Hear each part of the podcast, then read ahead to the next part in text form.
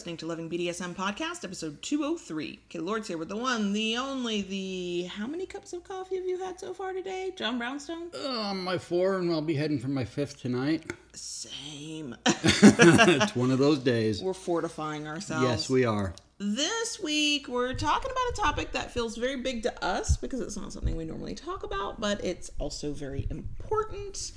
And that's inclusivity, identity, the BDSM community, and living the principle of your kink is not my kink beyond the kinky part. Yes, There's a whole principle behind it. there is. And we think it's an important life principle. One would hope. Yeah, one would hope. Welcome to the Loving BDSM podcast. If this is your first time listening, glad to have you. And it's also mostly like this every time, and also mostly not like this every time. if you're back for another week, welcome back. Loving BDSM is produced every Friday for your kinky pleasure and education, and show notes are found at lovingbdsm.net. Come back often and feel free to add the podcast to your favorite podcast app. If you love what you hear, we'd love a good review wherever you listen to us to help other kinksters find us. You can follow the show on Twitter at Loving BDSM, on FetLife at LovingBDSMPC, on Instagram at that handle I will forever fucking hate. Hate it, hate it so much. But Your if handle's not my handle, but your- that's okay. Your handle's okay, I know. Okay, smartass. the handle, by the way, is loving DS and the number one loving DS1. We, yes, we, we are on Instagram. Uh, or you can subscribe to us on YouTube at youtube.com slash lovingbdsm, where you can watch us live stream the podcast every Wednesday. All links are in the show notes. A big shout out to our kinky patrons on Patreon, including our newest peeps. We see you, we love you. A few of you I owe direct messages to. uh, and we thank you all for being a proud cricket. If you'd like access to more content, to more us, to be officially a proud, proud cricket. And if you don't know what cricket is, you gotta stick around to the end to find out what that's all about. But you can join us on Patreon for as little as $2 a month. Uh, just go to patreon.com slash Kayla Lords for the month of January 2020. We are doing a membership drive. And everybody who is a member of ours of Cricket Corner uh, on Patreon with us, uh, new or existing in January, gets a free little goodie in the mail come February. I, I was gonna blurt out, "Come join us in the corner." Well, no, the corner's not a fun place to Yeah, I I really- don't yeah. like the corner. Right. I mean, I like cricket corner. That's Yeah, different. cricket corner is cool. Right, but mm, the corner in general, mm, no. So just go to patreon.com slash kaylalords. That's patreon.com slash kaylalords. Or use the link in the show notes. Okay, so we are here for... See, here's what annoys me about this week's topic. And it's not the topic that annoys me. It's how I feel about having this topic. And it's that I feel away, not because I think the topic is not a good topic. The mm-hmm. topic is, I think, a really good topic. I think it's a really important topic. I think it's something that probably needs to be talked about much more than it is being talked about in the BDSM community. I just kind of hate the reason for the topic because I want to believe that if you claim a label involving kink, that you are an open minded, open hearted human being who lets your kink principles flow through every other part of your life. That remember last week when I said I had an internal glittery, squishy optimist side? Yes. That's that's that part of me because I am also realistic enough to know that people are people, um, and so sometimes Squidgy, squidgy. I know I'm very squidgy, very squidgy, um, and sometimes people don't behave in the way that I'd like to think that we all can, and people are not as accepting and as inclusive as I would like to think that we all should be. Um, and so we're going to talk about some of that today. Um, I am not going to say that there are any lessons or wisdom to impart. This is probably more of the uh, op ed kind of thing where this is how we think about these things. And if you think about them in this way, great. And if you don't, hopefully we haven't scared you off and hang around us long enough and you'll think this way too. Um, that's, that's my goal. Um, so let's start with where this topic came from. And it came from three different places. And you're the one, I think, who said something first. Because you would notice something, a phenomenon going on on FetLife. Yes.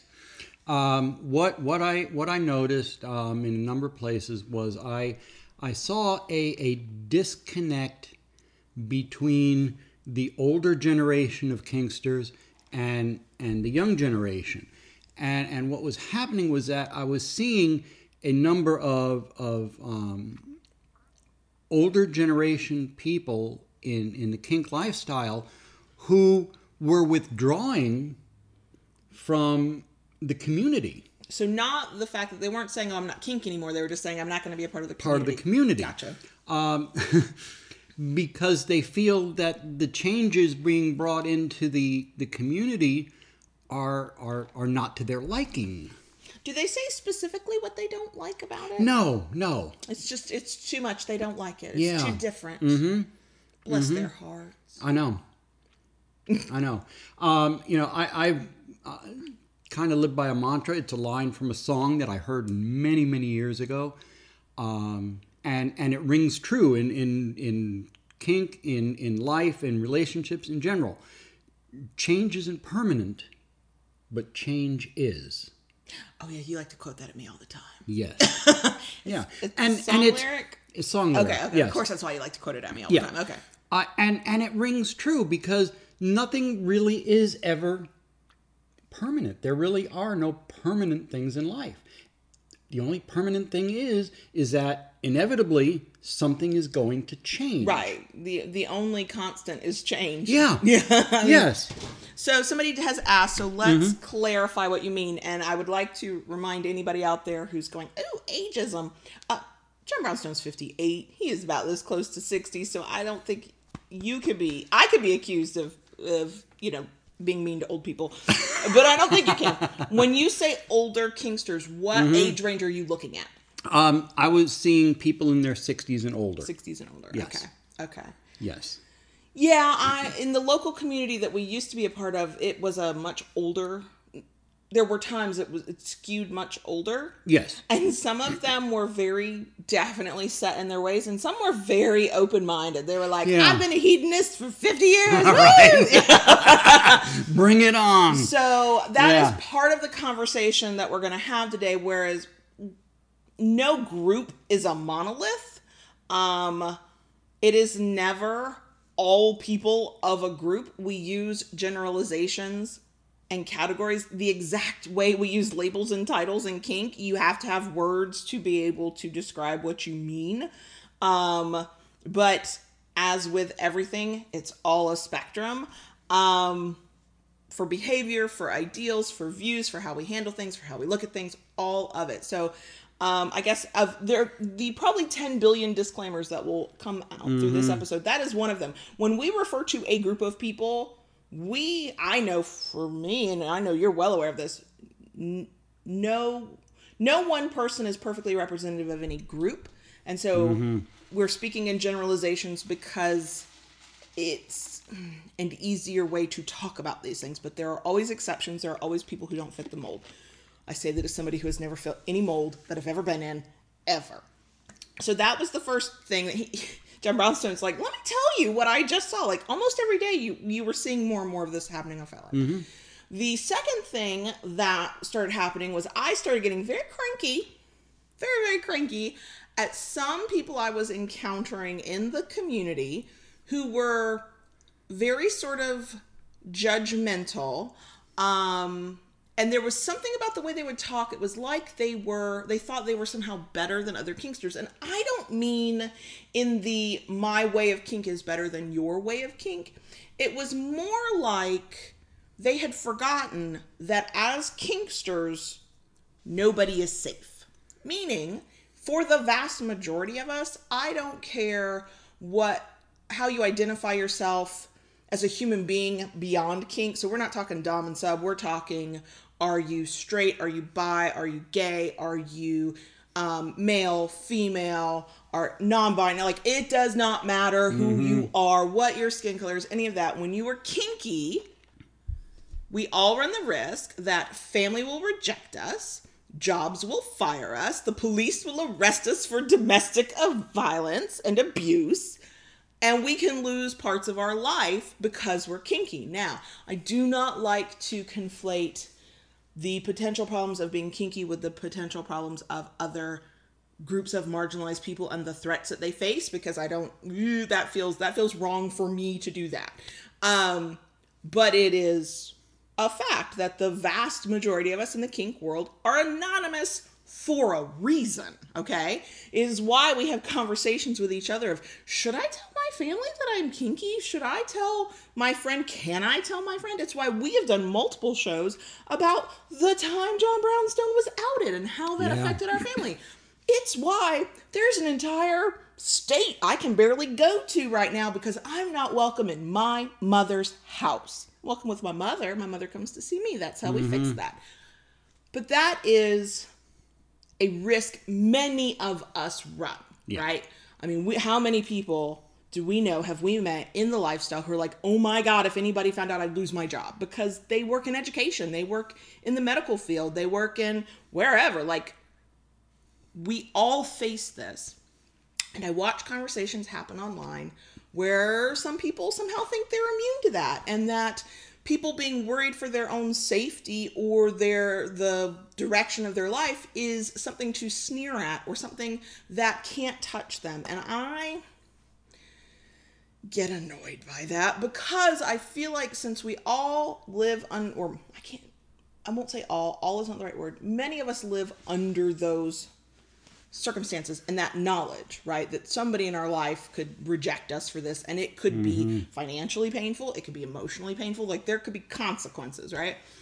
Um I get very frustrated when I don't see more empathy in the kink community.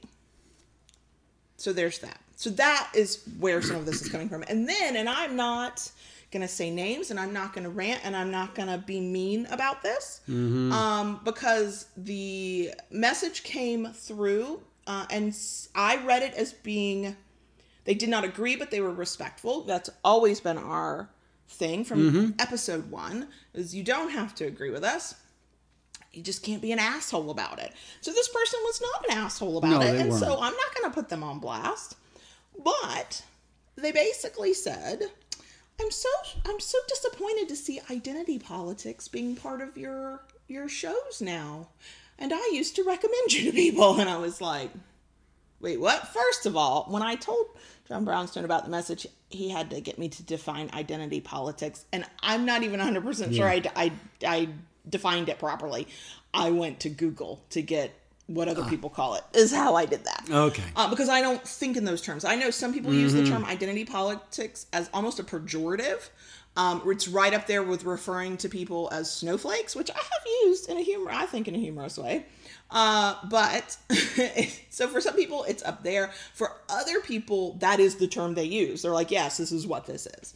Uh, my really basic understanding of identity politics as a term is that it is a viewing yourself or others through the lens of your particular identity or identities. So we are part of the kink community. Kink being kinky, being a dominant, being a submissive. For many of us, this is not about how we fuck. This is who the hell we are. I am a submissive. That is who I am. That is mm-hmm. part of my identity. So technically, by identifying as submissive and sort of doing deep dives and spending my time with and letting people know that that is my identity, that could, based on my understanding of identity politics, fall under that definition. Um, the LGBTQ community, people who fall within that community, sometimes in a mean way, sometimes in a very sort of like, yeah, that's what we are, that would, might be called identity politics.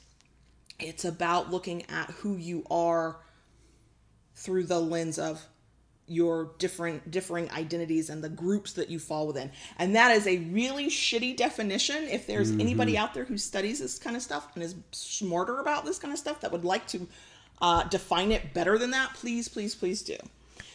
So, uh, with all of that coming together on like what was it, a Saturday night, a Sunday night, I had thoughts. Um, and I have thoughts that I think are sort of boiling over. Um, the problem I have is that I do not feel qualified to talk about these things. Not to not share my thoughts. I always when it, when is qualification ever stop me from sharing my thoughts, right?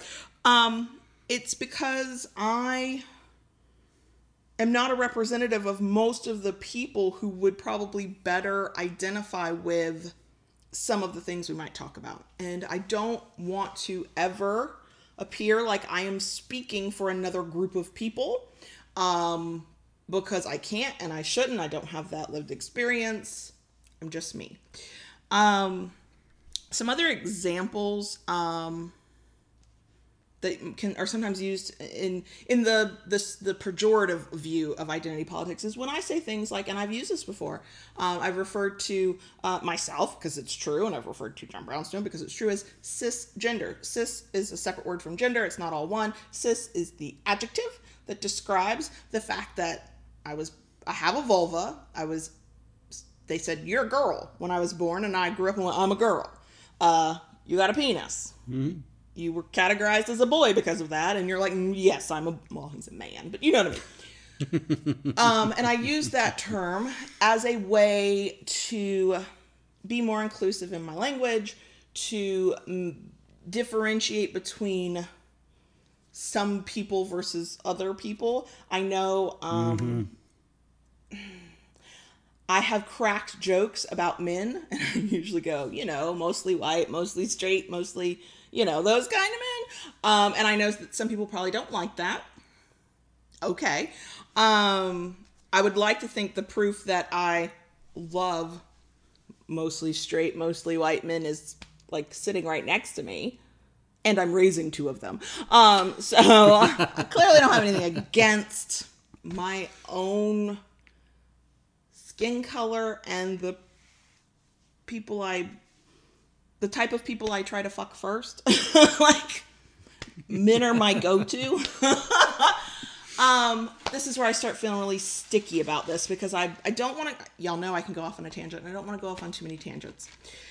What one of the things I would like to say, and I would like to make clear, and I think I thought I hoped I made clear in episode one, and it's why episode one is what it is. I did this on purpose. I felt like I was planting a flag and I was declaring that in my kink community, in the people that I want to be around, in the people mm-hmm. that I hope to meet and talk to and get to know and have some impact on, even if it's I'm just made you laugh. You know, maybe I made you think, but hopefully I made you laugh. Hopefully I helped you feel a little bit better about your own um, kinky life, right? my flag in the my flag in the ground, my line in the sand, I'm mixing my metaphors, was that everybody is welcome because anybody can be kinky. Anybody. It is not just for male doms, female subs, and straight cisgender pairings. It is not just for the beautiful people. It is not just for the ultra kinky or the people who are in the bedroom. It's not just for these people or that people. It is for everybody of every identification you've got. However you see yourself, one of those ways of seeing yourself is kinky. Whoever you are, as long as you are of legal consenting age and you're an adult, please and thank you kink is for you if that's what you want it to be. Um, and so I've wanted to, and I'm not even going to say we've always done it right or we've even been mm-hmm. good at it. I think, I think hopefully we're getting better at it. Um, I always wanted somebody to find us, and even though their uh, DS pairings or more than pairings because there are houses and there are polycules and there's all kinds of ways we configure ourselves. But whoever you were and however you lived your kink life, if we resonated with you when you found us, whatever episode, whatever blog post, whatever, whatever, I wanted you to be able to see yourself in what we were talking about. And so I try to be gender neutral. I say they. I, I, try not to assume gender. I try I assume shit. I don't even assume you're having sex. How many times have I like interjected with my own point with the caveat that sex isn't required. You might not. You might be casual. You might not be this. You might not be that. and this is where I get I I get frustrated with others, but that's just life. We all get frustrated with others. It's that we can many of us can accept that DS, the way we do DS does not look like how somebody else does DS. And we can accept that um the pairings and the partnerings and the way we come together can be completely unique and completely on a spectrum of sorts. Um, and yet, there are people within our own community because the BDSM community is just a cross section of humanity. So every type of person is here good, bad, nice, not nice, all parts of the political spectrum, all of it. Everybody's here. Um, but that some people could accept that you could be any kind of kinkster you wanted to be and they cannot accept that you could be any kind of person that you who you are might not fit a binary who you are might not look or sound or be like anybody else and i always wanted once we started this podcast because that's when i really started consciously thinking about it i wanted this to be a place where whoever you are you could see a bit of yourself here. Even if you're like, I do not fuck with that baby girl shit. That's some bullshit. Okay, I know y'all are out there. I know. I still, every once in a while, will see comments where people are like, oh, no, I can't do that little thing. You know, like I get it. And that's okay.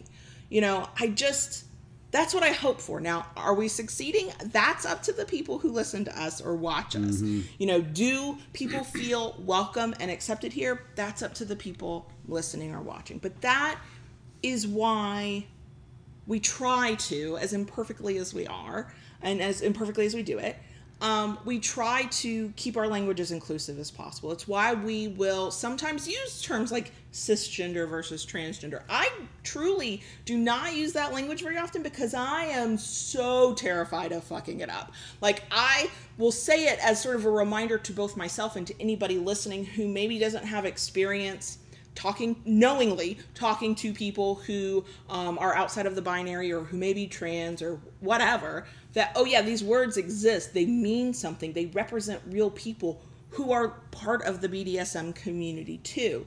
Um, i'm not going to stand up here and say i'm an expert on any of it. I'm not going to tell you that i even understand some of what this means. I certainly can't understand or talk about or explain what it's like for somebody who is outside of the binary and you know and maybe just isn't even straight to navigate life. Can't do it. Can't do it. Not going to try to do it. Not my place to do it.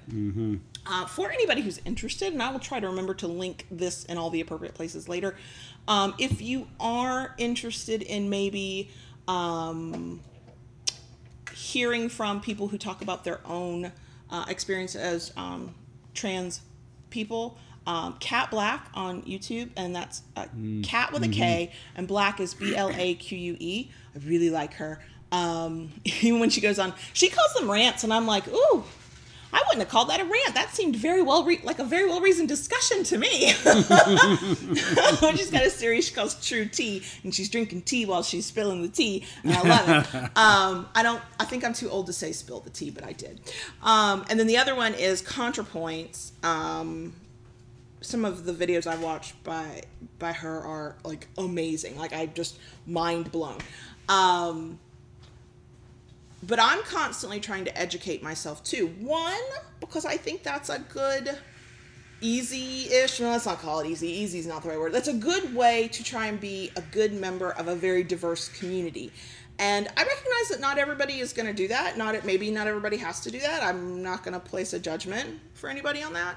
Um, but if we're going to take on the luxury and the privilege and the responsibility of putting our opinions into the world for others to consume, I want to make sure we are doing our best to be inclusive, to uh, be respectful, um, and to make sure that the people who need whatever our message might be can get it because they can see themselves at least a little bit, at least on some small level within the conversation. Um, and so I do a lot of sort of self education. Um, my Twitter habit is probably bad, but I pay attention to the conversations. I try and pay attention. I pay attention to the conversations about race. I pay attention to the conversations about gender and sexuality. I cannot educate anybody on that. Please don't ask me to. Um, I am not the right one for that. I do not study it like I'm like an academic, but I try to pay attention and I try to absorb what the people who are willing to share their thoughts and their time and their experiences are, you know, put out there for the rest of us to see and to read. Um, and also, Google is a thing, and if if you'll we all have to be careful because we can get sucked into shitty stuff on Google. It looks legit. Maybe it confirms a bias we don't even know we have, so we're like, "Oh yeah, I, that totally sounds like it's." You have to you have to be careful about that. But Google is a thing, and that's like I said. I was like, "Oh, I know I, I know the term identity politics.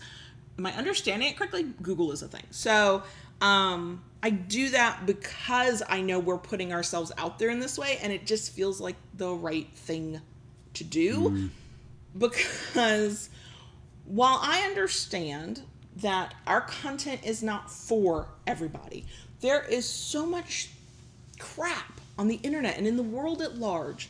None of us have time or attention or just the brain power to one, consume it all, and two, try to keep up with everything. So we all have to constantly pick and choose what's going to get our attention. So I'm not trying to be liked by everybody, okay? I'm not trying to be, you know, have mass appeal. I'm not I'm not trying to I you know, I get it. There are people who have come to our channel and clicked away because I talk too fucking much.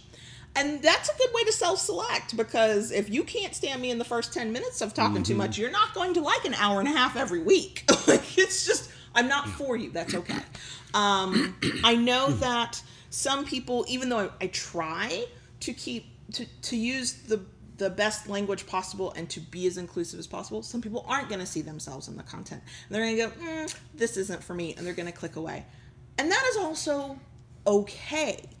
But I don't want to purposefully alienate people because I just decided, well, I've always used only he and her pronouns, and I've always talked about DS as male dom, female sub, and so that's what I know, so that's what I'm always going to do. To me, that's the most irresponsible thing we could have done. And I say that as somebody who, if you go through the annals of my personal blog, you will find posts that say things like that, where I did that, where that's how I looked at it, where I said, well, I use pronouns this way because that's how I live this experience, and so that's what I'm going to do. And at the time, I justified that. It made sense mm-hmm. to me. And today, 2020 me looks at like 2014 me and goes, ooh, ooh, that was just lazy. You could have done better than that. And quite frankly, maybe I should go update those posts because I can do better. You can use gender neutral language. You can say, I do. Read a blog post on loving BDSM. I use the term dom, sub, dominant, submissive, top, bottom a lot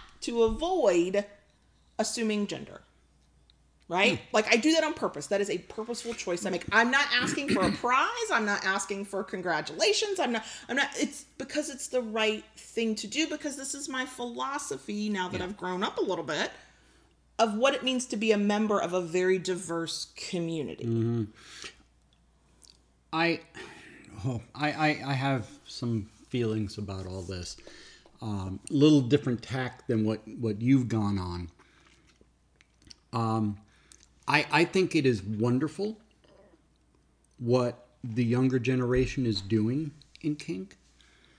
Um, there, there is a community north of us and a community south of us, and, and they have what is called TNG, the next generation. Mm, mm, okay.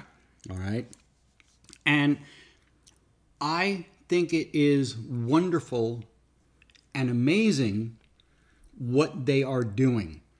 Now, yes, they have, and, and, I saw somebody comment, and I can't remember who, uh, about how the, the younger people are, are kind of keeping to themselves.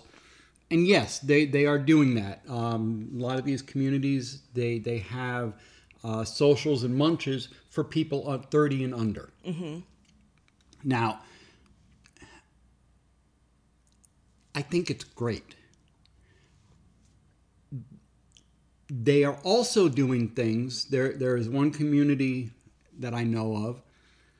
Um, yes, they have their um, own socials and munches, but they are also doing a lot of educational things. And for those, anybody is welcome. Anybody is welcome to be to be involved in that, re- regardless of age, gender, whatever. Now, I originally discovered I was kinky when I was in my early 20s. All right. And that was about the time um, push button phones were just coming along. Was that when Right. cell phones were like as big as a brick? Uh, no, that was even that was That's even, true, that was was before. even prior That's to. right, you're There, 58. there, there were no cell phones that, and that was prior to the to the uh, uh, original cordless phones that you couldn't leave the house with. Um, you know these these things, the, the smartphones were were not available. Sure. That's Okay. when computers were like massive. Yeah, yeah. Thousands of dollars. Exactly. Right, right, right. Now,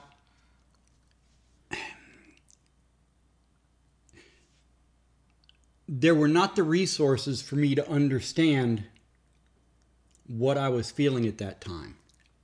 Yet at that time, kink had already changed from what many of us view as the inception going back to World War II with the old guard, mm-hmm. which is then also different from the Gorean influence of the 60s. Mm. All right. So now we are moving into a whole other morph, a whole other transition with, with this younger generation that is embracing it and making it their own. I I belong to a, a wood turning club, and and I am pretty much the youngest person there. Now I, I love it. There there is a wealth of knowledge there. Um, so much in in just the few times that I I have attended. A lot that I have learned. Now the friend that introduced me to the club gave me a warning said, You use carbide tools, you use newer tools. Do not let anybody know that you do that. now, I, I use newer carbide tools, I use old traditional tools. I use what I feel is going to work best for the job that I am doing. And I, I am not going to hide that fact. I have not hidden that fact. And, and I am just waiting for somebody to say something to me because when I'm at those meetings, I see all those people with their smartphones and they're blip, blip, blip, blip, blip, looking stuff up and doing stuff and taking pictures. And, and I'm ready. I'm just, uh, you know, how many of you use cell phones uh, in, in the meeting? You know, and like, no, you can't do that. It's a new tool. You put that away. Get yourself a, a rotary dial phone. That's a traditional tool. Yeah, and it's funny because we say traditional when what we mean is this is the way that I have known about the most and am the most comfortable with, and everything else is new and scary, and so therefore must be rejected Yeah. because it's new and scary. I got a 14 year old with that problem. Uh, Yeah. Yeah. the adults in Yeah. the world like You know, I I have always had, and I had I I believe this even when I was younger, and and maybe that makes me a little different. I don't know. Well, I've always been different in some ways, mm-hmm. but I I have always believed that there always should be a grasp of knowledge, always striving to learn throughout life. Okay to me, not being willing to learn new ideas, new things, is, is akin to dying. well you're certainly not moving forward. Right. You're You- standing you- still. You're, you're standing still. You become stagnant. And if if kink was still back in World War II style old guard, would it be stagnant? You know what I'm saying? Well, if the only And- way we are allowed to meet each other is how they did it in the 70s and 80s, uh, I'm pretty sure very few of us would be together today as Yeah. Kinksters. right? So you know, you you you have to learn. You have to grow. There there has to be that. And and yes, that is what's happening. Kink is changing. The way it's it's it's it's become available is changing, and and it, it's it's inevitable. And it's also inevitable that there will always be a swath of the population in any group, anywhere, that resists change. On some levels, we all, most of us, I don't like to say all, many of us resist change. It's about Yeah. the change we're comfortable with versus the change we're not. It's about where our interests lie versus where they're uh, not. Um, and this is one of those times. There are, like we said at the top, there are not clearly not all, but there are some older Kinksters who look out at the BDSM landscape and say, "This is nothing like what I recognize," and also for their own reasons that I am not go- going to suppose. I'm not here to do that. They're not interested, willing, or able to come c- uh, c- to seek out the information and and adapt or at the same time they're not they don't feel comfortable for their own reasons and sometimes it's because people don't help them feel comfortable. That does happen. That is very true. But they don't feel comfortable going okay that's your way and this is my way and i'm comfortable with my way um but i also you know i accept your way can you accept my way? Yeah. this is where i ultimately got i've spent four or five days thinking about this because this is not a topic I thought we would probably discuss at any point. Because my thing was, I never wanted to stand up and say that I think inclusivity is important. I wanted to show people, I wanted to just live that truth to the best of my ability and and not have to sort of proclaim it but sometimes you have to proclaim these things sometimes you need to say it you need to put your line in the sand and where i finally came down on this was mm-hmm. If you are a person who holds true to the belief that your kink is not my kink, but your kink is okay, and you legitimately believe that, and there are times I look at things and go, "Ooh, that is making my skin crawl," but it is so okay for you to do it. Have a good time with that, right? Like, Yeah. I'm dying over here. I hate whatever I'm looking at so much, um, and yet they want to do it, so it's not affecting me. So go for it, right? I, s- I don't want to minimize people's struggles within their identity and finding their place in the world. But my perspective has been for at least a while now that that holds true for everything else. I don't have to be your gender or even understand what it what your understand your gender or understand what it's like to be your gender to accept that that is who you are. Which also means I don't need to question you endlessly, stranger on the internet, about how you move through your life in in with your gender expression. Like that's people do that and they call that I'm trying to educate myself and it's really just invasive. So pro tip from me to anybody out there who's like, I want to learn more about this, don't ask random people on the internet to explain the most private parts of their life to you. Um just unless they offer the information first, okay? Um but I, it's you know i don't i am not gay. I am not lesbian. I don't think i'm bi. I'm very confused but i don't have to be those things or want those things for myself to accept that other people can and do want them and those things are valid. So every part of our life i don't have to understand nor could i ever understand what it is like to be a different race in this country, but I can accept that it is different than being a solidly white lady. Like, so I am now. The 14 year old called me a Karen the other day. If you do not know that expression, we have we did talk about it several weeks ago. I don't remember if it was a Patreon thing or a public thing. It's Google it, okay? Hmm.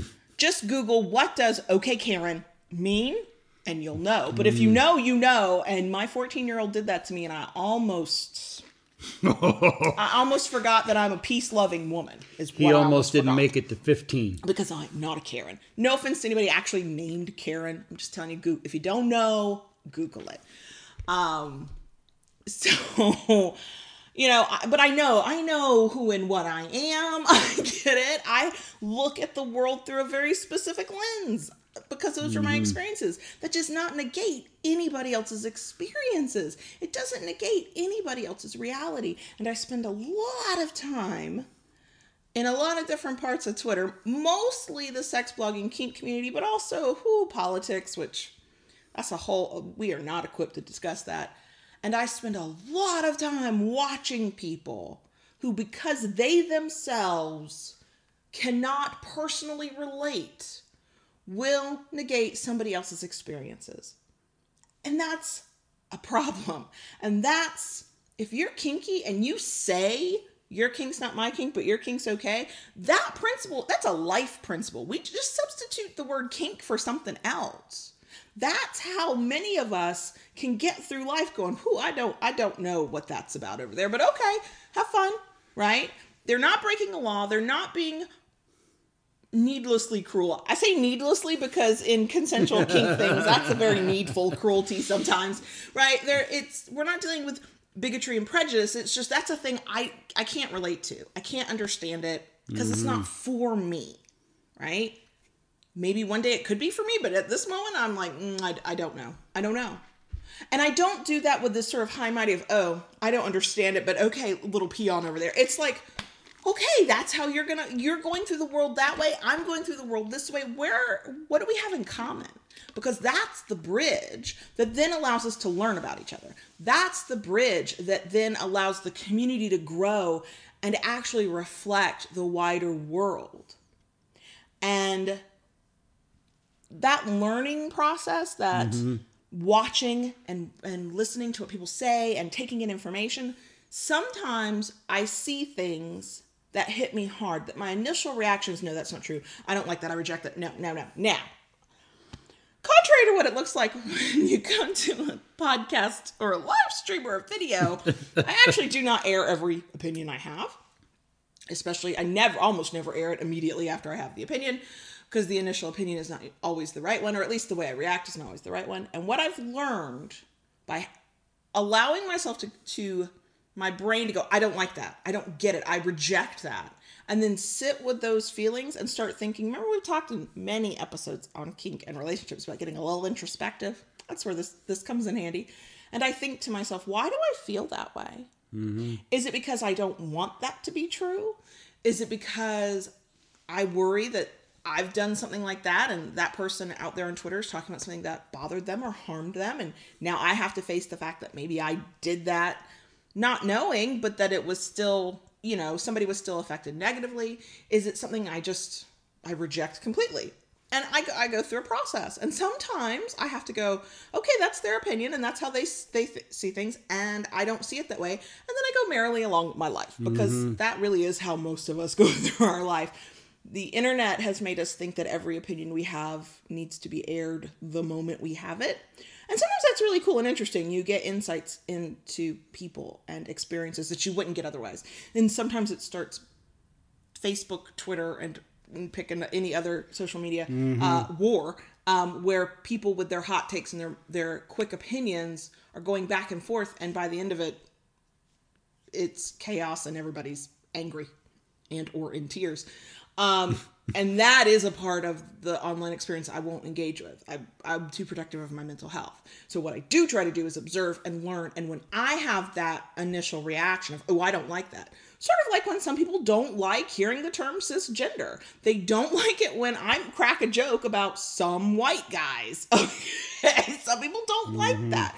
Okay, you don't have to like it. That's okay. That is your prerogative. But also, away from the this environment, take a moment and sit with it and think about maybe why you don't like it. Is it because you don't want it to be true? Is it because you know it might be true and that really bothers you? Like, what is it, right?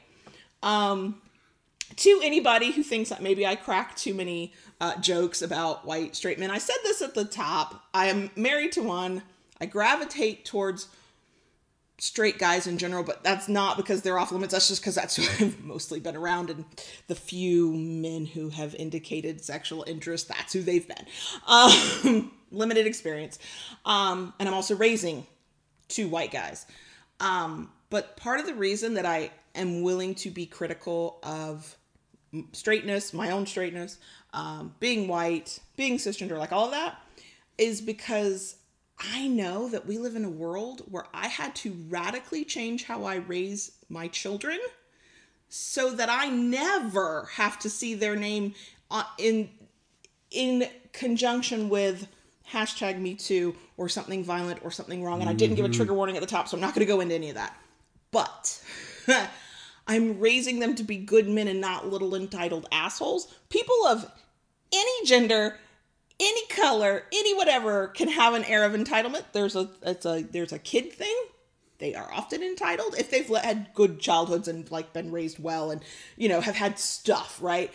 They could be entitled just from that. But I, I, not all men are bad. Lots of men are really really good but there's enough bad ones that my job as a mom is to make sure my kids don't become two of the bad ones and i had to ra- I, I got into it wasn't an argument it was a strongly worded, heated discussion with my entire family over the weekend about how when I said as a kid I would never raise my children like this, I actually meant it.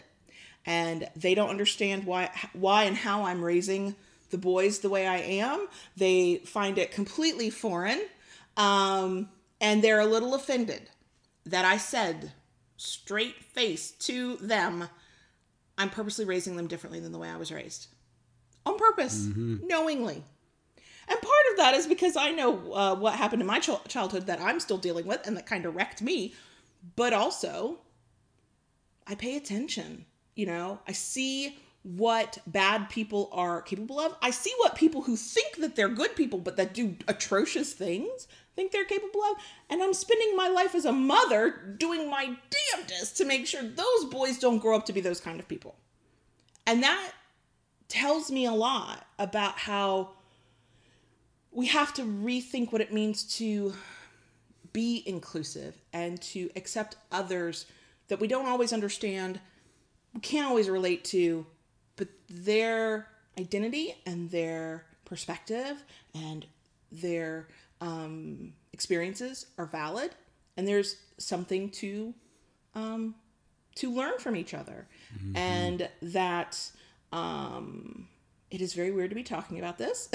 Because this is this is stuff that I usually keep kind of to myself because I'm educating myself and I don't want anybody to think I'm trying to educate anybody right now.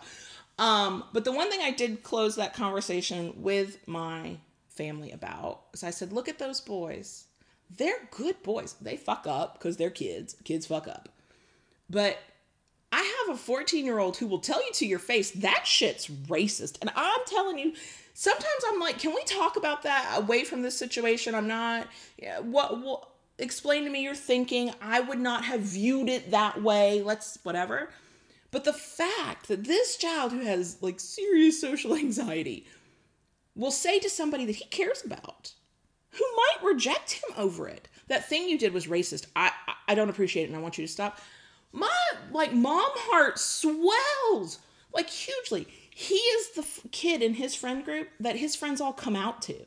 Like whether they've come out to other people in their life that that's you know that depends on the the person the kid every one of them comes out to him because he's the kid that goes okay cool and then we move along a lot of kids are like that these mm-hmm. days a lot of kids are like that and i'm taking not every cue from young people because I think my 40 years of life has given me some experience, but mm-hmm. I'm taking my cues from that. They go, okay. And it's not, it's not for some of them. It's, it's kind of weird to them that we make it a big, excuse me, that we make it a big deal. That I say something like, that is so great of you for doing that. He's like, why? My friend told me who he was. And I just went, okay. Like he can't understand why I think it's such a big deal and why I'm so proud of him. But that's the kid I'm raising and I don't think I've mm-hmm. done all of that. Like I don't I didn't make him that way. I hope I gave him the space Yeah. to be that way. He comes to me and tells me stuff that I assure you would never have told my own family. He showed me his condom, not on, it was still in the package because I want to check the expiration date. That's where we're at. He said, "I have a condom, mom." I'm like, "Where'd you get a condom?" I stole it out of your nightstand. What? He did. He did. we probably should have a conversation about stealing stuff out of people's Yes. nightstands. But since his girlfriend comes over, he's got a condom. He was like, "Here's my condom, mom." it's like, "Let me check the expiration date." Okay, it's good. You can, yes, you can keep that one. Don't mm-hmm. poke holes in the package. Don't like you know pop it up with a push pin or something. But you know, I'm not getting it all right. I'm God knows I'm not the perfect mom. My therapist will let me know. Um, but I am raising him to be different. I'm raising him to be healthier, hopefully mentally healthier, but also like with the strict view of you are not going to grow up to be that little entitled asshole who thinks you can do what you want when you want because your existence has been centered and you don't even understand that there are other types of people out there. Like that's purposeful because the world regardless of what media tends to show us the world is not just white and straight just like we know it's not just vanilla. Think about it, y'all. We all know people, we ourselves are kinky, or we probably wouldn't be here, or at least kink aware. The world is kinkier than we realize, but media doesn't reflect that. The world is more diverse than we realize, and media doesn't reflect that. No, it doesn't. But here, here's the here's the thing. I've gone on a rant. I'm sorry. yeah, you, you've gone on a rant. I'm going to break it, and I think we pretty much. Thank you. But um, Because I mostly just want to cry. No, you don't need to do that.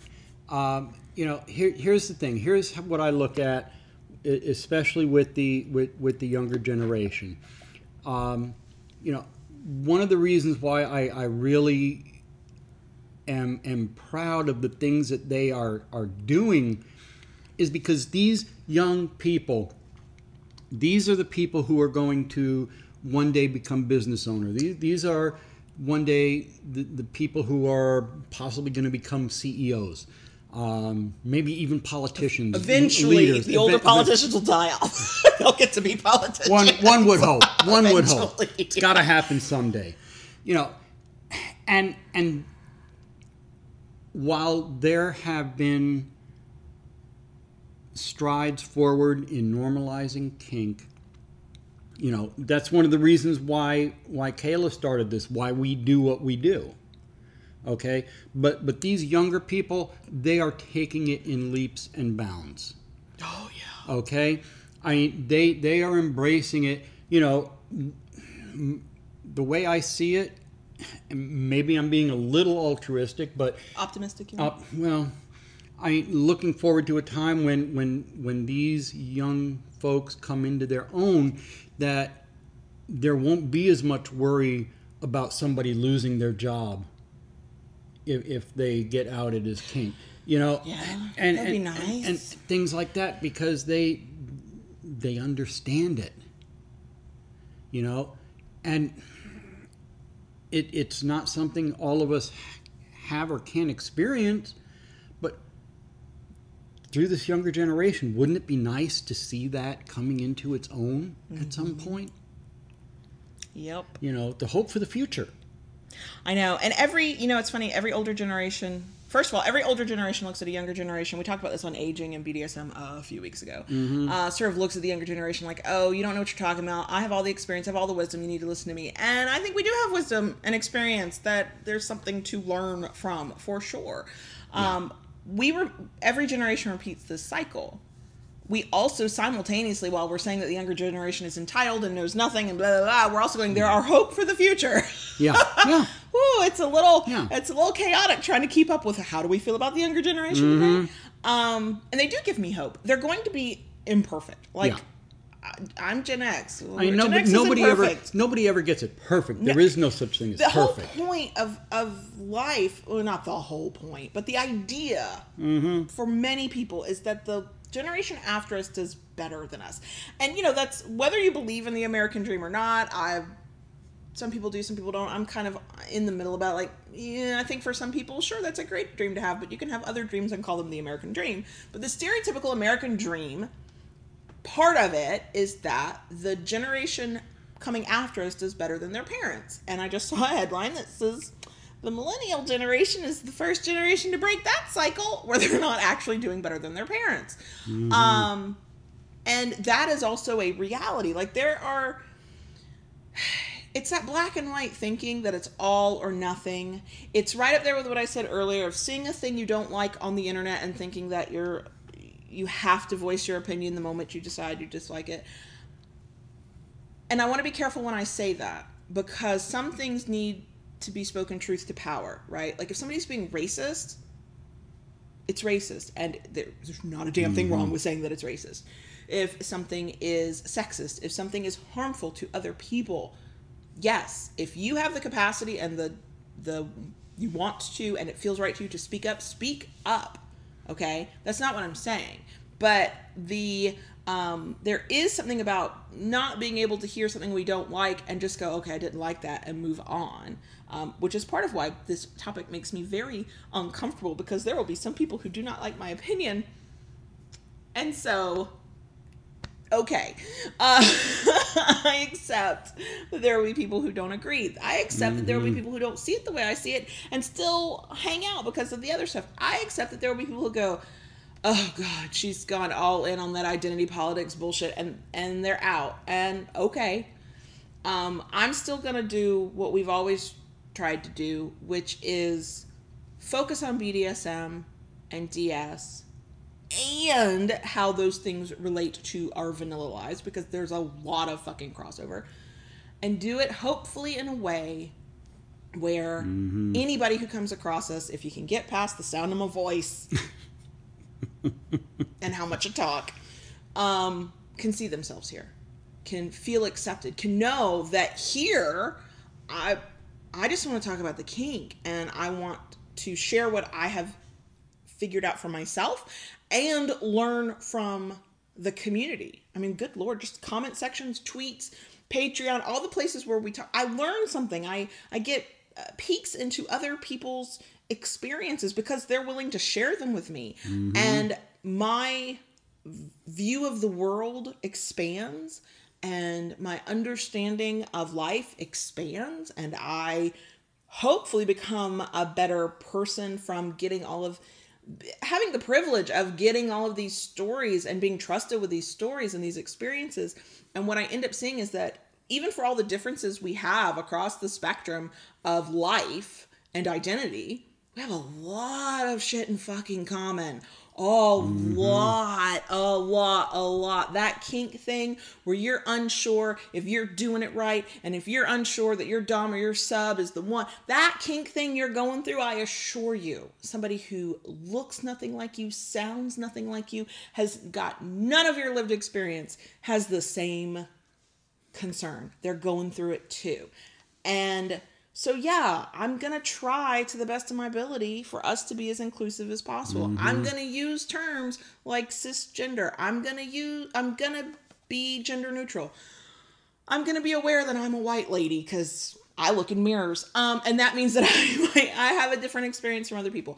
I am going to, we are going to keep being those people.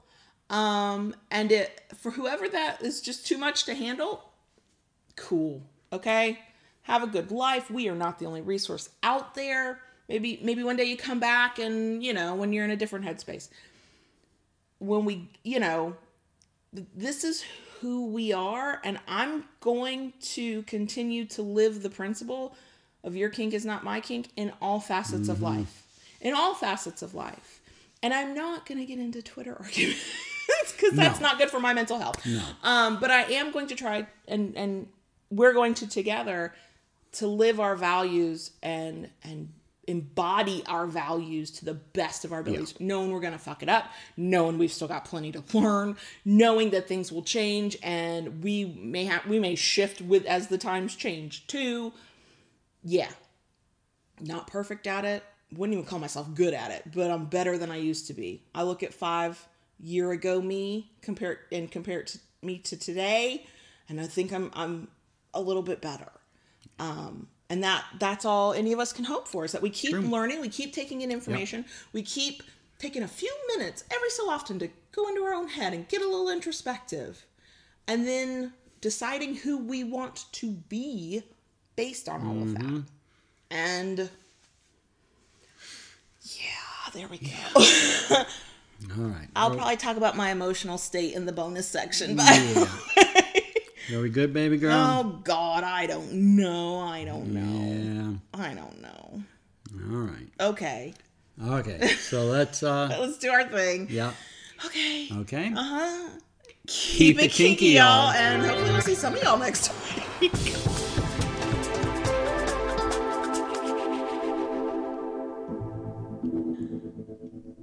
Okay, Daddy, can I talk to the crickets and have a bit of a breakdown? Please and thank you. Go ahead, baby girl. Thank you, Daddy. Oh my God. oh my God. Okay. I don't feel like standing up and saying I want to include people and be inclusive should be a difficult thing and it really is not. It really is not. But I have I am I do my best to one avoid misspeaking. I hate misspeaking. I hate fucking it up. And two, people have strong opinions about this, and I've been very fortunate, knock on wood. All the years I've been on the internet, I have mostly avoided internet hate. Uh, I'd like to continue avoiding internet hate. Um, I don't expect everybody to, to like me. I that would be weird. That um, I like the people who like me, and I'm glad for the people who like me. Um, uh, but yeah, I, I I work very hard to avoid internet hate and the stress and anxiety that come with it.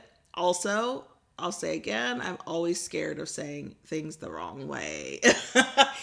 so we got through it. Uh, we are not heroes because we did any of that. I just I wanted to I wanted to draw our line in the sand and go if you don't like those certain words and you don't like me us you know talking about that kind of stuff, then okay. But I'm not going to stop. Hopefully, I'll get better at it. Hopefully, I'll be less scared of it. That would be great. See, that's a problem with spending too much time on Twitter. I've been lurking for so long. I watch all the arguments. I, I never take part in any of them because it's mm, not doing that. Um, but they stress me out. They're not even my arguments. They stress me out. You would think I would like stop reading them it's a bit like a car crash mixed with a soap opera. I keep reading them. Also, I learn stuff, so there's that. Oh, God. Okay. Whew. There's so much more that could be said. That's the other reason I hesitate to have these kinds of conversations because I can never possibly mention every exception to every rule or every caveat or every and somebody might get left out and, and be upset that they've been left out. Um, that's never our intention. I do personally, I have always thought that I've always considered our audience and I've tried to treat you guys like you are very intelligent. Partly because I pay attention to the comments, the messages, and the tweets and the different ways people email us and stuff. Y'all are very intelligent and many of y'all are very self-aware and it is delightful. Um, Patreon membership drive that is still going on. Um, as of the day of recording, which is what the fifteenth. Dates are hard for me. You know that. Ooh, John Brownstone has a dates are hard story. I'll give him a second. That was a good story. Yesterday. Oh, yes. it's fine. We all need to be able to laugh at ourselves. Mm-hmm. Anyway, um, as of January fifteenth, um, we have two slots left on our fifty dollar tier uh, which is our highest tier in Patreon. We mm-hmm. do not mm-hmm. expect it if it never fills up, it's fine. But that's a really limited tier because it involves a 30 minute Skype session. 30 minutes, right? It's a Skype session with the two of us. I've got to contact the people who are in those tiers and get them scheduled for that. Um, but you can join us on Patreon for as low as two dollars a month, and you will get a goodie in the mail: stickers and bookmarks and keychains and personalized handwritten notes. OMG! And we are at as of today, which every time I say a number, it dips a bit so it's like, oh, am I jinxing us? We're at 95 patrons. When we get to 100, there's a giveaway of a weapon of ass destruction made by John Brownstone. Um, so yeah, that all that's going on. It's patreon.com slash Kayla Lords. Uh, if you're watching on YouTube, link in the description box. If you are listening on the podcast and I did not completely lose you, um, then it'll be in the show notes. It's also like on every website we've got, I think. Like if you can find us online, you can find our Patreon. um, what else? What else? Ooh, I do want to throw this out there. I put it out on Twitter. I'm tweeting it at least once. I don't want to make a big deal out of it because it's not sponsored. Um, Stockroom is having a sale right now on the their Kink Lab Electroplay products. Ooh. So the neon one that we Yes. got at the end of 2019, and then a new thing we're about to record a review video for. It's an accessory that John Brownstone wanted. Um, those are 30% off right now. So um, the stockroom.com, that's not an affiliate link. We have an affiliate link, but I have not put it anywhere yet. Podcast listeners, by the time you hear it, that'll be an affiliate link in the show notes. And then if you you can't use our coupon on sale items, but we do have a coupon code if you buy something that's not on sale. That's loving BDSM. But just in case anybody was interested, I was like, hey, wait, 30% off when the the neon wand kit's normally 150 bucks. Like that's a saving. So if anybody was interested, it's there. That's just a you can go to the stockroom.com through the 20th and you'll get the sale price. Yeah. Mm-hmm. If I if I remember to go back and put a link anywhere, then yeah, that one will be an affiliate link. But if you just go, it's there. Uh, that wouldn't be an affiliate thing. Um, but yeah, I saw that. Okay, so tell everybody how dates are difficult and numbers are difficult for you. Yeah. Um, Kayla knows it all too well. Numbers are difficult for me at times. Well, no, I was being facetious, know. but okay. I know. Well, it is the truth. And uh, yeah, dates are, are kind of a fluid thing for me. I, I was talking earlier about my uh, Woodturners Club. So, yesterday, all day long, I was very excited about the upcoming meeting. You were very excited. Really looking forward to it. So I made sure that dinner plans were set so I could eat early. And uh, it, it is a bit of a drive for me, at least an hour drive. And that's with traffic, especially because it's uh, right around rush hour that I have to leave here. And uh, yeah, I was all all ready to go and got everything in line. Even left enough time so um, I could stop along the way and get a coffee. Mm-hmm. At the brand new Starbucks. Yeah, yeah. And uh, yeah, everything went smooth, smooth. Um, you know, I ate, ate my dinner on time, got on the road, stopped for my coffee. They were, you know, right on the mark and had my coffee made right away and perfectly made and all that. And uh, pull up to where they hold the meetings. And there's a few cars there. And I okay, I'm, I'm not the first one here. There- There's already a few people that are probably getting things set up for the demonstration and whatnot. And I walk in, and there's some people in there, but they're not wearing the right shirts. And I look at them, they look at me. And uh, then I look at them some more, and they look at me some more. I have this vision in my head of just sort of the, the deer and headlights, both of them at each other across yeah, the room. yeah, exactly, exactly. Especially since I'm I'm holding uh, something that I brought for show and tell. Because yeah, we, we do that at the club. Um, you know, everybody brings it. People you know can bring in a piece that they they want to display. And uh, finally, someone speaks up, and they're like, "You're here for the woodturners meeting." I'm like, yeah, that's tonight, right? I'm like, no, that's tomorrow evening. But you get to do it all again. Last night was a dry run. And Yeah. it went well. It went well. so tonight well. should be even better. And you're going to get another coffee. So you don't, you know, you're gaining. Yeah, You're gaining. yeah, yeah. yeah. Yeah, it was Now, hilarious. So I yeah, I got on the phone and I called her up and like I'm coming home. And I'm laughing and laughing because for once it was not me not understanding how calendars work. yeah. Somebody else. Now on on the upside of that, I did get um, spend two hours in the car, and uh, Most other people would be like upset by that. You don't sound upset by that. No, no. Well, you know, not not that I like the the reason it was happening. Um, they are doing a a tribute to. Uh, trying to say, make sure I say his name right. Neil Peart, Peart Neil Peart, um, who passed away recently. He was the drummer and lyricist for Rush Rush. Okay. Okay. Um, and uh, so they they they've been doing a tribute uh, to the band on on one of the channels, and um, Rush is and always has been one of my all-time favorite bands.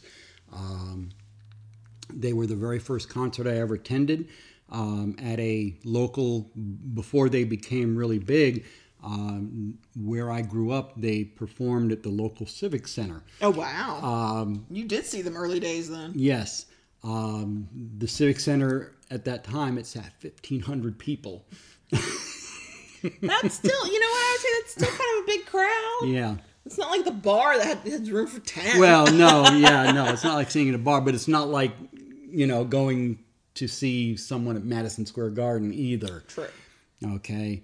I know. My social anxiety went fifteen hundred people. Are you fucking kidding me? I'm sit in a room with fifteen hundred people. But um, they they have always been a band that that I I loved and and respected, um, especially Neil. Um, I I have loved his his prowess with the drums, um, his way with the written word for writing lyrics.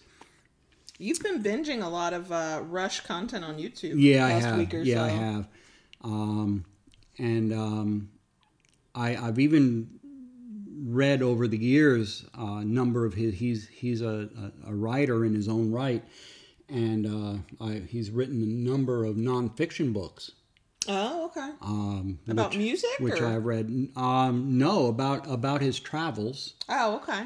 Um, and, and one that really struck home with me a number of years ago about the loss of his uh, daughter and wife. Mm, Lord, that'd be heavy reading. Yeah, and um,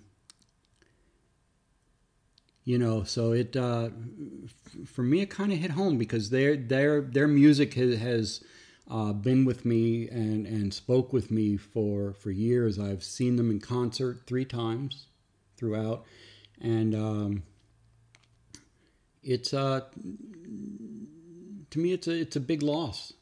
To- you you came know. home the day you found out, and he needed a hug. And I was, Yeah. I mean, I'm a, I'm a snarky bitch. I know I am. And I was Yeah. a little snarky, and then I was like, no, he's like legit needing this hug.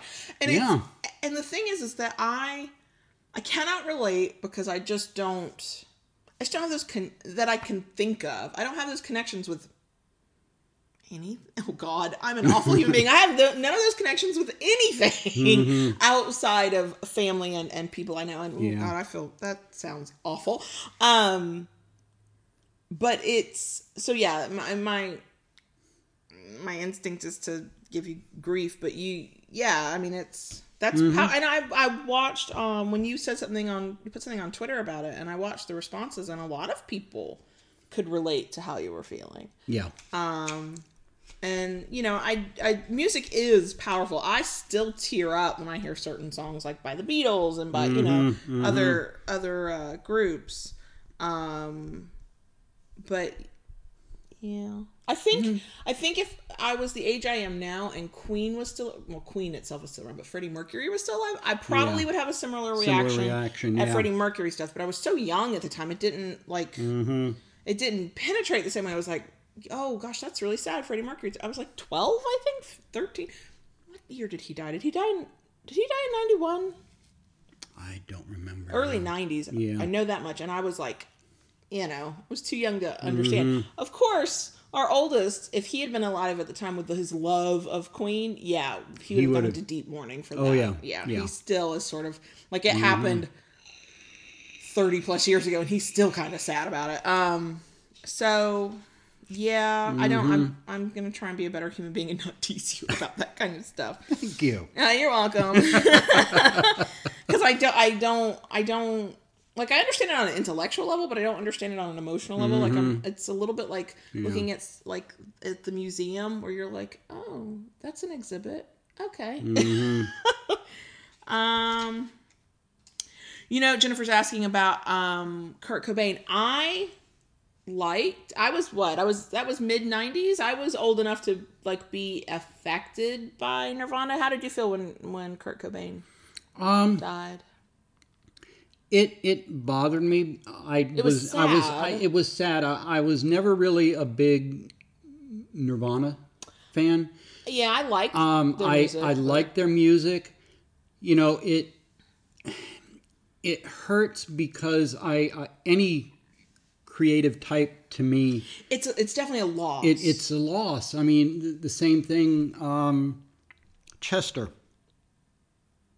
Oh God, I can't think. Yeah, oh my gosh, yes. From, from Linkin Park. yes, yes. Okay, you know, it to to see somebody who has so much creativity, um, so much expression, and and something to say like that to to you know go. I mean, even. Um, I'm really going to date myself here. The, the love of Rush didn't do it. Um, you know, I, I was devastated when John Lennon died. Oh gosh, I still, you know, and I don't have a connection in the way that obviously because I was like an infant when he was when he died. Um, but when I've like watched biopics and stuff like that, I that that will legit get me sobbing. But again, it's the same reason why Kurt Cobain's death is so sad and other other artists' deaths are sad, and they're sad in a like in, it's a blip in my life, and I go that was sad, and then I move on. It's because of the how the power of what they could have created is stopped and it can mm-hmm. never it, there it, the, Yeah. pos, the whatever's possible is now mm-hmm. gone and it can never I, I, I think on some level, every one of us has that person, um, whether they're they're a celebrity, a comedian. Someone mentioned Robin Williams, uh, you know, a, a writer or or singer or musician of some type. creative people cre- creative people that we on on some level even though we may have never met them on a personal level we still feel a connection with them right something they did created or who something about who they were touched us yeah Yeah. It's Yeah. you know, and I, I I'm not I'm not so cold hearted. I don't feel sad about those things. I just like you were you were a wreck. You were a legit wreck for a, little bit, and you have been going down memory lane. And anytime mm-hmm. somebody like on the radio, not the radio, Sirius XM or whatever, but the Rush comes on, you're like there, and I, I'm, uh, because uh, I just don't, I don't know. I don't I don't relate. I respect. I don't relate. Mm-hmm. Um because even some of the names being mentioned in the live chat, I'm like, yeah, I remember that happened. Mm, it was a blip. It was a blip. It was sad because the loss of life is sad in mm-hmm. general. Um, Yeah. It's sad as on some levels as somebody who enjoyed the product that they made, the the art that they created, because now you don't get anything new. Um, and it's the that's a loss of potential. But I think that's true of any it, it is true of any and all lives it's just famous Mm-hmm. people are the people that we hear about and so then we have Yeah. formed some. Mm-hmm. other people form connections and apparently i don't. Yeah. I, I mean you know whether whether it's it's music or or acting or something you know there there there's something about someone that strikes us on a deep level in some way. Some of us. Well you're the scorpio bitch from hell i'm a so- cold-hearted bitch. Yes. Yes that is true and yet fictional uh, people yeah there are books i've read movies i've watched i mean just devastated yeah Um. Okay. So. Um. Yeah. The the live chat has gone morbid. Yeah. Sorry, y'all. Sorry, No. y'all. I, you know, Um, for me on other things, I I've been doing a lot out in the shop. Mm-hmm. Um, I, I have a lot of, of plans for this coming year. Yes. Can't wait till we Um, can actually talk Can't wait till we actually talk about it. Um, be about ex- exactly a month, right? Yeah. Should yeah, be. Should, be. Should, be. be. exactly a month.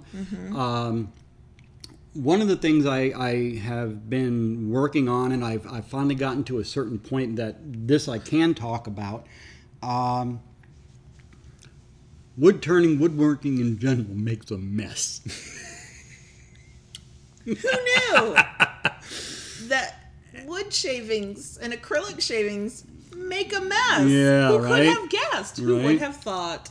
and uh, this this for me is going to the, be, be the year of working neater and and I've been working towards that um, I, I got something just after Christmas called a dust deputy Yeah.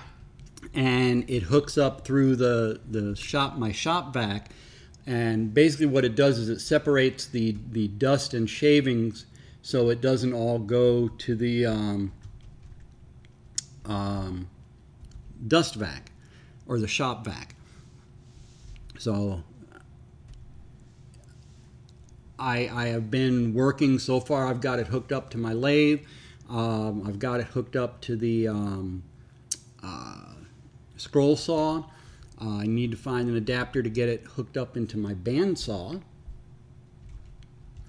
And I have it hooked up to most of my hand tools as well, which is has been really really nice.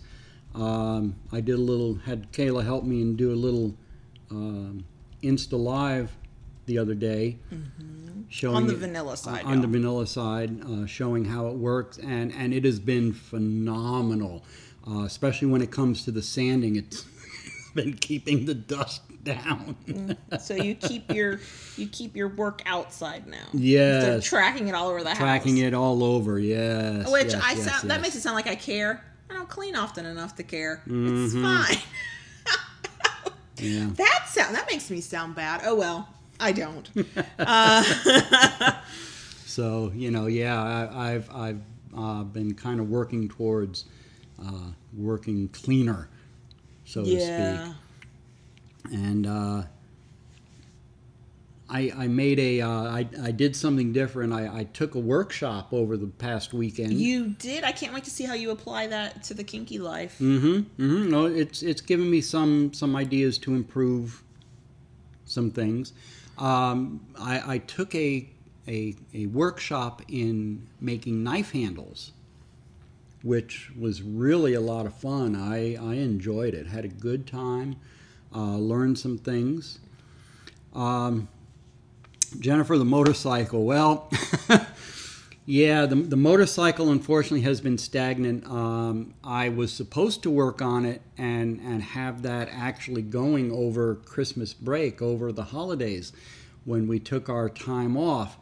And uh, Nothing happened the way we planned. no, we've already nothing we've already gone over that. yeah, yeah. I mean, I I had bronchitis, and uh, hmm, yeah, that that didn't did not go as well.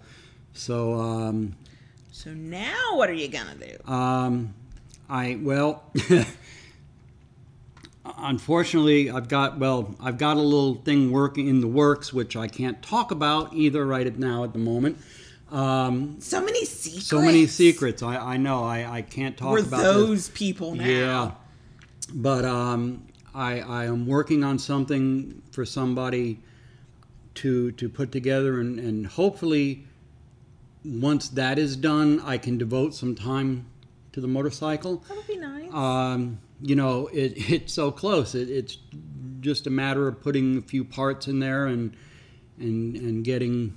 And I have the parts. The parts are sitting there. yeah, your really clean bike that you cleaned off with a toothbrush, if I recall, is now dirty again. It's it's covered with dust again, which was again the purpose for me wanting to to get the uh, dust thing. and I'm never gonna get on a motorcycle again, am I? Because it's just gonna be in pieces and parts in the garage forever, Never isn't say it? never. Oh, we have news. Oh We got ghosted by our kinky tax person. Yeah, yeah. Like the taxes we need to get done so that we can start buying a house. Right. Because we got to show two years of tax returns because blah, blah, blah, work for ourselves, yada, yada. Okay. Okay. That person ghosted us. yep. Second tax, second kinky tax person in two years to Mm-hmm. Ghost us. Yep. So yeah. Mm-hmm. Oh yeah. Yeah, yeah. Because being we're technically self-employed, um, in order for us to apply for a mortgage, we have to be able to have last year's taxes done, so we can give them our our tax return. Say, hey, just, you know, yeah, we earn money. Look, look, I promise we earn money. Please, please let us buy a house where the walls are not paper thin and the children are not 10 feet away from us. Please. I think they would appreciate that too. Yeah. Um, Yeah. but yeah. So, yeah, we got ghosted by our kinky tax person. And so for this year, it looks like we're going to use the vanilla person who took over for the kinky Mm-hmm. tax person. They did not know that person was a kinky tax person. As far as I know, they didn't. Yeah. Um, and then we will be on the hunt for because I just, I just don't, I, I don't want anybody to go. What? How did you justify the woodshed being a business expense? Yeah. Like, yeah. Uh, what yeah. products do you sell? Um, cheese boards. What is the woodshed? I've never heard of that place. What kind of place is What it? kind of things do you write? What this Yeah. DBA you have is Kayla Lords? What do you write as Kayla Lords? Whatever you do, don't Google it. Like, I yeah, just- right. I don't. Yeah. I don't want that. I want mm-hmm. somebody who's kinky or kink friendly. Yeah. Or adult industry friendly. I mean, just I just don't. I just want it to be like I don't want them to blink when I'm like, look, I I put my boobs on the internet and happen to like somehow be making money at the same time. Like I just. ah. Ah, such interesting lives we live. Yeah, I think they're kind of boring. But frankly, I, I appreciate everybody listens to the bonus sections, but I'm like, we are so boring. Um, I'm in a. I'm today's show like messed me up. Uh, Here's what I know will happen. Here's what I know will happen. Uh, from here, probably through about Monday, I will probably avoid parts of the internet because I'm going to be terrified of internet hate. Yay, anxiety. Um, and then I'll get over it and then we'll move on. Um, but that's okay. That's yeah, it is what it is. Um, okay, so ghosted by our kinky tax accountant. You still don't have a working bike, Nope. but you're collecting dust. Yeah. And uh, Kayla's a cold-hearted bitch. Okay, okay, so that's a good bonus Scorp- section, no. everyone. Cold-hearted Scorpio bitch. No, we've got some Scorpios in the live chat where, Okay. who were like, "Excuse me," and I was, Well, she is at "Yeah, least. yeah, yeah, yeah. I totally Yeah. am. I am. I am all of the uh, uh, stereotypes about Scorpio. Hi, that's me. Well, except that oversexed thing. Apparently, my libido's like fled. It's in hiding. It's moved out. I don't know. my libido was like, these children can hear me breathe. I'm a jet. I gotta go. I'll be back when there's insulation and space and privacy. Um, Jennifer, I want to be like you when I grow up. Jennifer's like, just say fuck them, Yep. and I Yep. have that really annoying thing that many people have of just wanting to be liked, even though you can't be liked by everybody. And it's funny when people don't like me because of how I do kink. I laugh that off so easily. But the idea that I might hurt somebody's feelings sometimes like messes with me and yet I also have the attitude of if you don't like what you hear from us, that's cool. Have a nice life. We I hope you find the podcast that you're looking for. but yeah, I know. I, mm-hmm. I want you. We talked about this a couple weeks ago. As I'm getting older, now that I've hit 40, I've got a fewer. I have a few less fucks to give, but I still have way too many fucks. I give way too many fucks. Like I have an armload of fucks. I'm just passing them out. Mm-hmm. I don't, I don't want to. I want to not give. I want to. I think it's. um, You know. I think it's. It's important to care about the things you care about. Sure. But I. I know I have that really uh, thing about caring too much about things that I need to try and let go of. Yeah. This is one of them. Well, we should probably let these I good folks go to. because I uh, don't want to. I don't want to. I- two two things. you need more coffee. I'm out of coffee. You are Just a drippy cup, just a drippy cup. I have just Yep. a drippy cup. and uh, I'm gonna have to go round up kids soon. Yeah, we got to record another video too. Yeah. I got stuff to do. You got stuff to do. Yep. Oh, I bribed the 14 year old to do something he didn't want to do by promising him a pack, like a four pack or whatever it is, of Monster Energy drinks. I got to buy those because he did the thing. So. and somebody listened to us at some point on double speed at some point in your life without meaning to. I'm so sorry. they said I was intense. hmm I Can you could imagine. Mm. Could you imagine me? y'all, I could stay here with y'all uh, for hours, and I'm not allowed. I have to go and do other things, but I want to. I love you guys.